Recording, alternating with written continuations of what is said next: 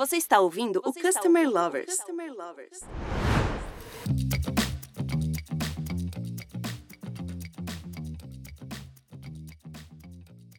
Olá pessoal, tudo bem? Eu sou o Diego Aquino da High Platform. Eu sou o Léo Palota, head da High Academy, a primeira escola de Customer Experience do Brasil. Hoje estamos começando uma série especial aqui no Customer Lovers com clientes finais. Sim, vamos finalmente discutir Customer Experience com quem realmente sente isso na pele todos os dias, ou seja, o consumidor. Nosso podcast traz consumidores reais para contar sua visão de tudo o que discutimos aqui em tantos episódios. E vai ser muito legal, Diego. Nessa série, nós vamos passar todas as fases da jornada do cliente, procurando entender e explorar as sensações, pensamentos e impactos que cada momento tem nos consumidores. Isso já nos ajuda a compreender melhor essas particularidades para conseguirmos evoluir nossas relações com os nossos clientes. E para começar, vamos discutir a primeira etapa da jornada, atração.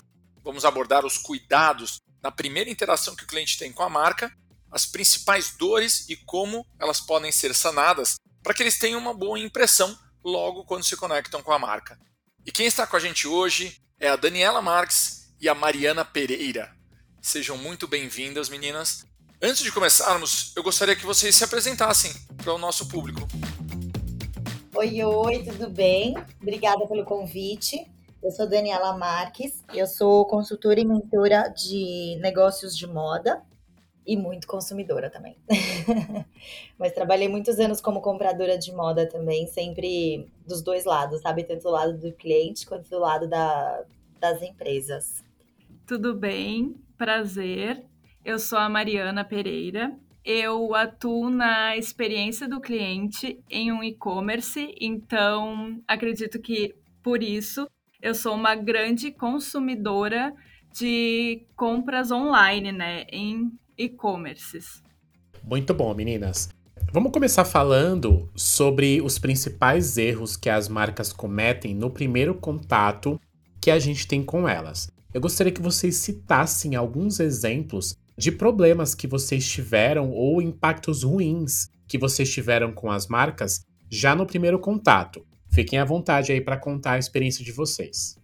Então, para mim, o principal erro no primeiro contato com a marca é, sem dúvidas, a falta de retorno e falta de informação. Porque que eu penso? Estou entrando em contato com a marca, né? Primeira vez, eu já quero ter algumas informações sobre a marca para conseguir concluir a compra e às vezes, na maioria das vezes, essas informações não estão disponíveis de fácil alcance. Então eu entro em contato com a marca e a marca demora três, dois dias para me responder.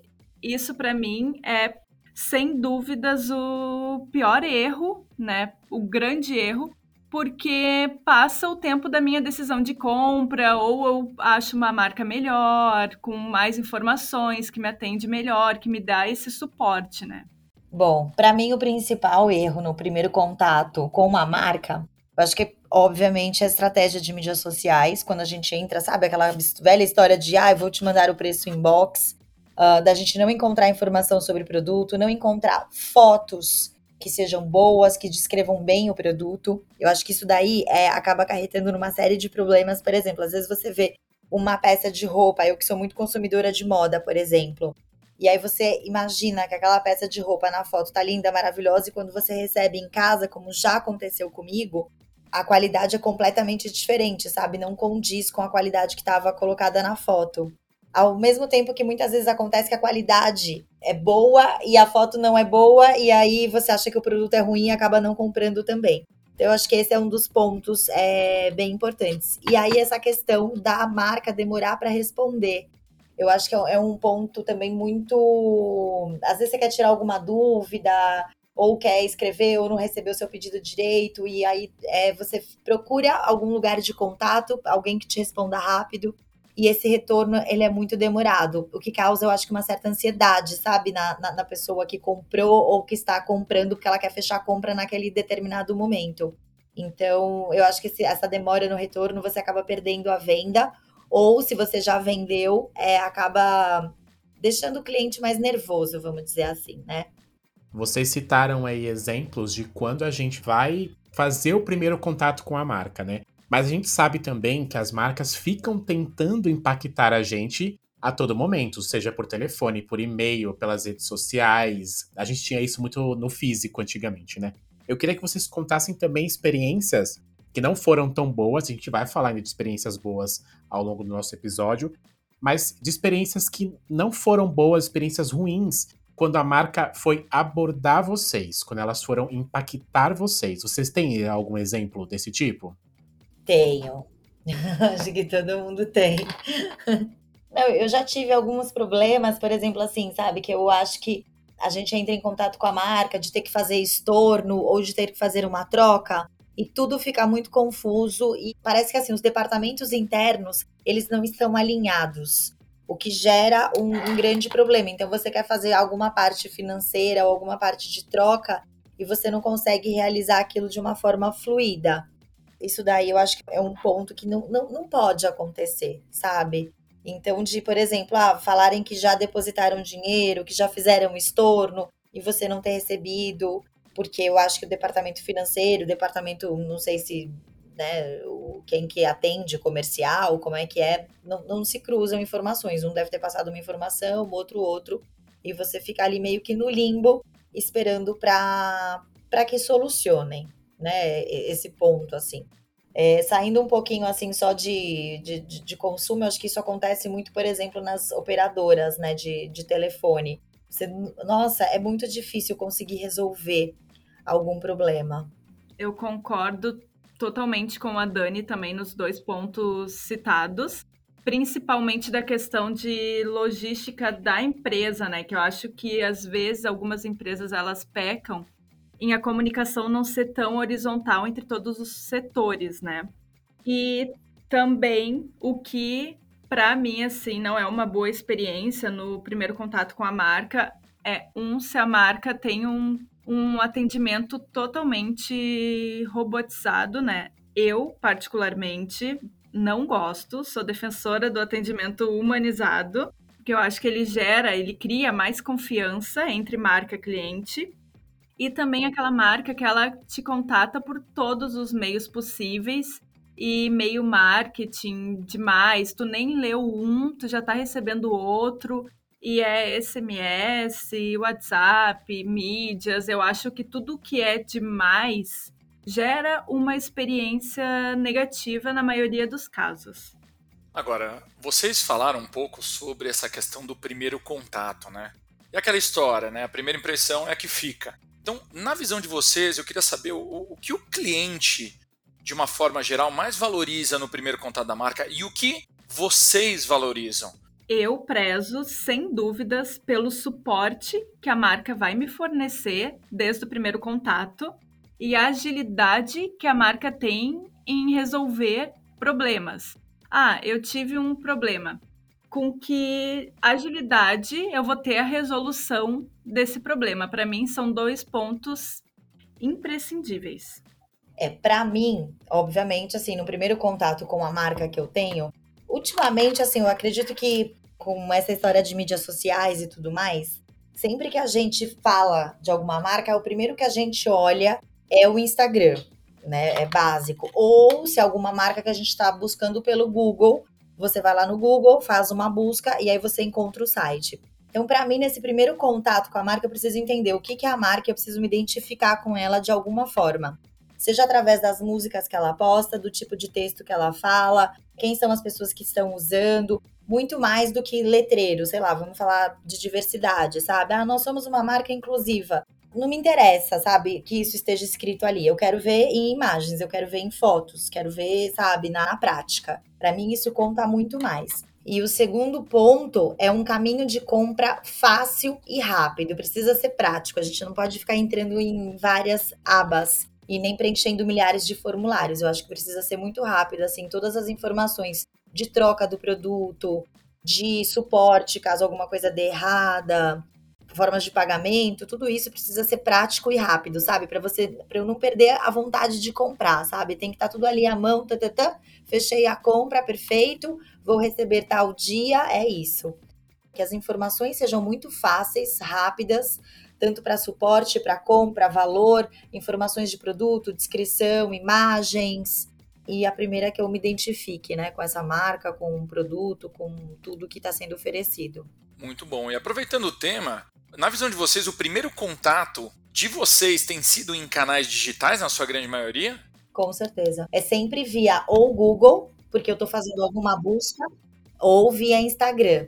E é impressionante, porque eu indico é, muita coisa para muita gente também, porque eu faço algumas coisas, né, sei lá, assim, como pessoa, assim, antenada, sempre gostei muito, né, dessa parte, tanto de moda, beleza, tudo. Então, as pessoas me pedem muita indicação. E a primeira coisa que eu faço é mandar link de Instagram para elas olharem. Então, por isso que eu digo assim, sabe? Às vezes pelo Instagram você não faz a compra, mas o Instagram não deixa de ser assim, né? Tu, teu, teu cartão de visitas. Tipo, o que, que você faz, como você faz, com quem você faz, etc, etc, etc. Então, eu acho é, o Instagram muito importante para o primeiro contato com o cliente. As mídias sociais viraram vitrines, né? De qualquer negócio, né? Tanto para lojas, pessoas, tudo, né? Uhum, exatamente. Porque o site, você entra no site também. Se você está indo pelo Google, muito provavelmente você vai acabar indo parar no site.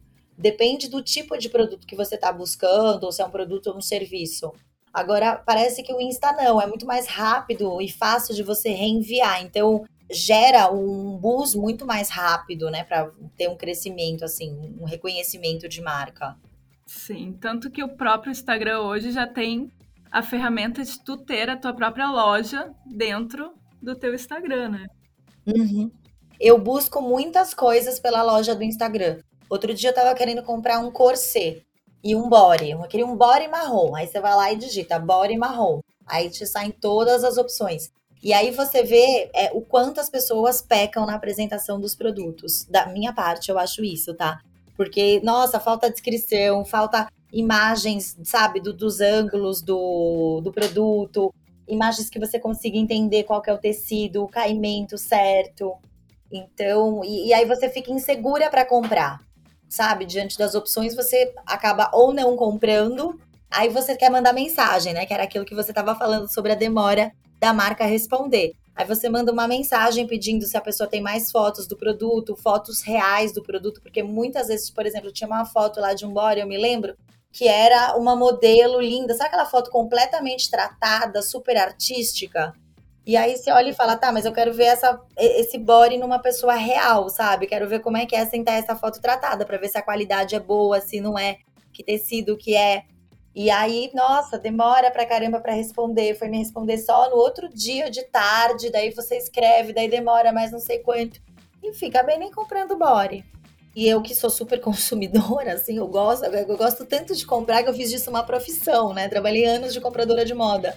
Que, para mim é, é, é, assim, gente, 2022 era digital 5G, não, não dá, sabe? Tem que estar tá muito claro isso para todo mundo, sabe?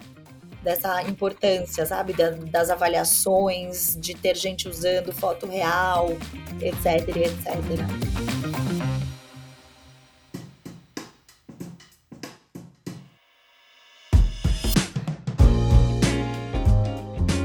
as marcas abordam os clientes, para vocês, quais são as formas mais interessantes e quais são as formas mais irritantes? Eu sei que tem gente, por exemplo, que não gosta de ser abordado por uma marca via telefone, tem pessoas também que não gostam de receber vários e-mails. E vocês acabaram de citar das redes sociais o quanto isso é importante. Eu queria que vocês falassem um pouco sobre essa forma de como as marcas abordam os clientes. Quais vocês gostam mais? Para mim, abordagem que eu mais gosto, né? Que é o que gera mais confiança para mim.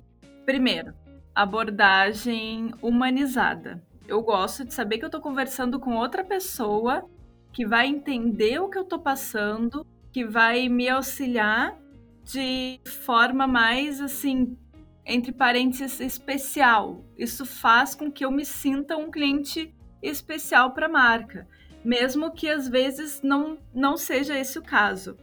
E eu prefiro muito por mídias, e-mail ou WhatsApp, se eu deixei claro que eu quero esse contato por WhatsApp. Porque eu não acho certo, por exemplo, alguma marca que tu deixou teu telefone lá e a marca tá te contatando por esse meio sem tu estar concordando com isso, né? Uhum. Ô Mari, você tocou num ponto muito importante, porque é exatamente isso. Você vai numa loja, faz o seu cadastro, deixa o seu telefone. Depois vem a vendedora, tipo, do nada, te mandando assim, fotos, não sei o que ela. Você nem pediu, ela nem te abordou, não teve essa abordagem humanizada, que nem você disse, sabe? Não teve uma abordagem tipo assim: Oi, Dani, tudo bem? Aqui é a Helena da loja X. Você gostaria de receber os lançamentos? Você gostaria de receber catálogos por aqui?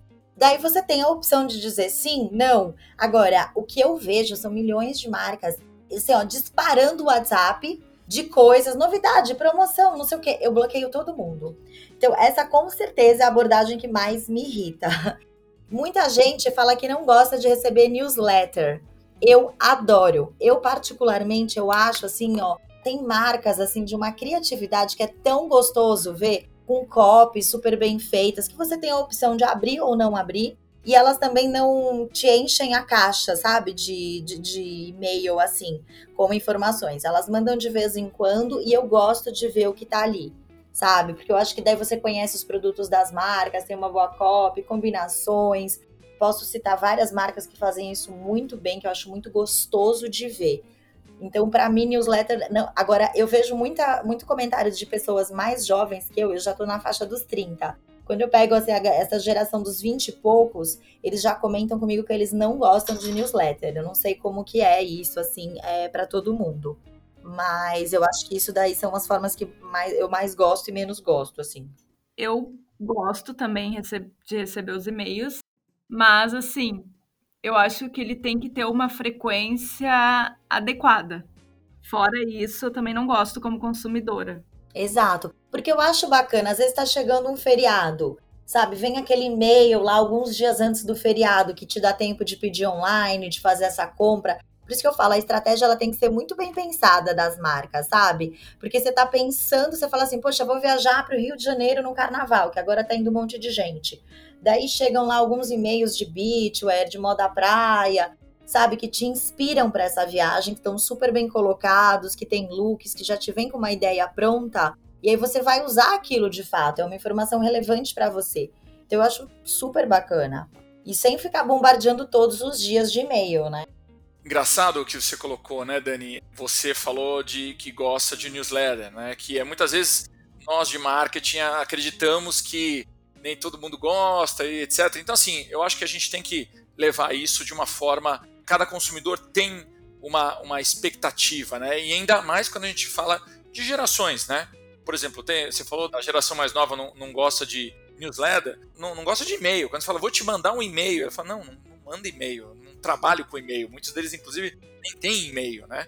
Mas o interessante é o seguinte, olhando agora uma parte de fatores diferenciais para ajudar a escolher um produto ou serviço, além do preço, o que mais chama a atenção de vocês quando uh, vocês estão buscando algo para comprar? Eu, para mim, como consumidor, eu não sou uma pessoa muito consumista. Eu compro basicamente o essencial. Para mim é duas coisas. Se o produto vai resolver a minha dor, se, ah, por exemplo, tô com falta de vitamina B12. Eu não vou comprar uma vitamina C, ele não vai suprir essa demanda, ele não vai resolver a minha dor. E se ele vai me ajudar na resolução do problema. Ele pode não ser o salvador da pátria, mas se ele vai me ajudar na, a resolver o problema e a dor, eu opto pela compra. É, eu, eu compro muito para ocasiões de uso, sabe? Realmente, assim, por exemplo, ah, vai nessa questão de suplementos, dependendo, sabe, eletrodomésticos, aí vai muito por necessidade. Agora, eu consumo muito itens de skincare, de maquiagem, de roupa, que aí eu acredito que não são tão necessários, sabe? É aquela venda mais que a gente acaba comprando por impulso.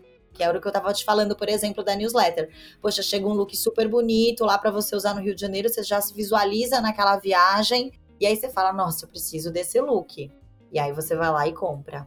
Então, acho que tem que tem, tem muito essa depende muito da área que você tá também comprando, né? Para qual que é o objetivo. Eu, eu trabalho muito com essa parte mais lúdica, né? Eu sou super consumidora. Então eu gosto, sabe, de estar tá comprando, de conseguir comprar um produto que é super lançamento, que é muito novidade, sabe, que eu vou ser a primeira a usar, a primeira a fazer uma foto, que as pessoas, né, enfim, estão querendo alguma coisa ou estão vendo alguma coisa e elas vão reconhecer aquilo quando você estiver usando. Tem vários fatores assim, mas esses são os principais. Bom, agora a gente vai falar de bons cases, né? Eu queria que vocês contassem boas experiências que vocês tiveram no primeiro contato com as marcas. E se vocês puderem citar quais são essas marcas, porque coisa boa a gente tem que enaltecer aqui, né? Então fiquem à vontade.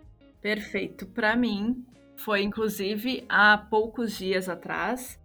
Eu tive uma ótima experiência com o Banco Inter, porque eu tive um problema de cartão clonado. Eu estava trabalhando de manhã, comecei a receber um monte de mensagens de compras aprovadas.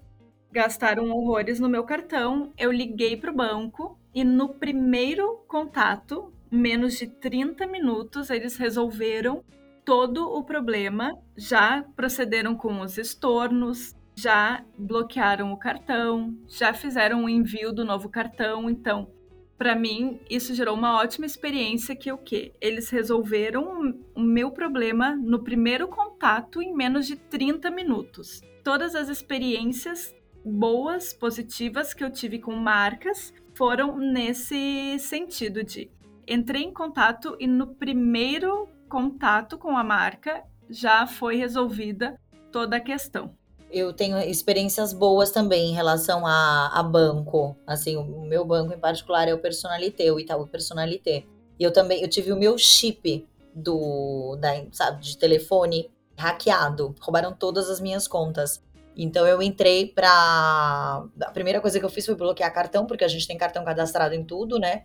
E foi super rápido o atendimento, é humanizada, é uma pessoa que te atende, é uma pessoa super bem treinada, que inclusive te diz o que você pode fazer e o que você não pode fazer. Então, por exemplo, ah, você pode bloquear, você pode cancelar, pode solicitar a segunda via. Então, ela também está é, tá bem treinada para te instruir com respeito aos procedimentos que você deve tomar. Então, isso eu achei muito legal mesmo, assim, vale, vale aplaudir, sabe? Agora, também tem cases muito bons, assim, de marcas que eu poderia citar.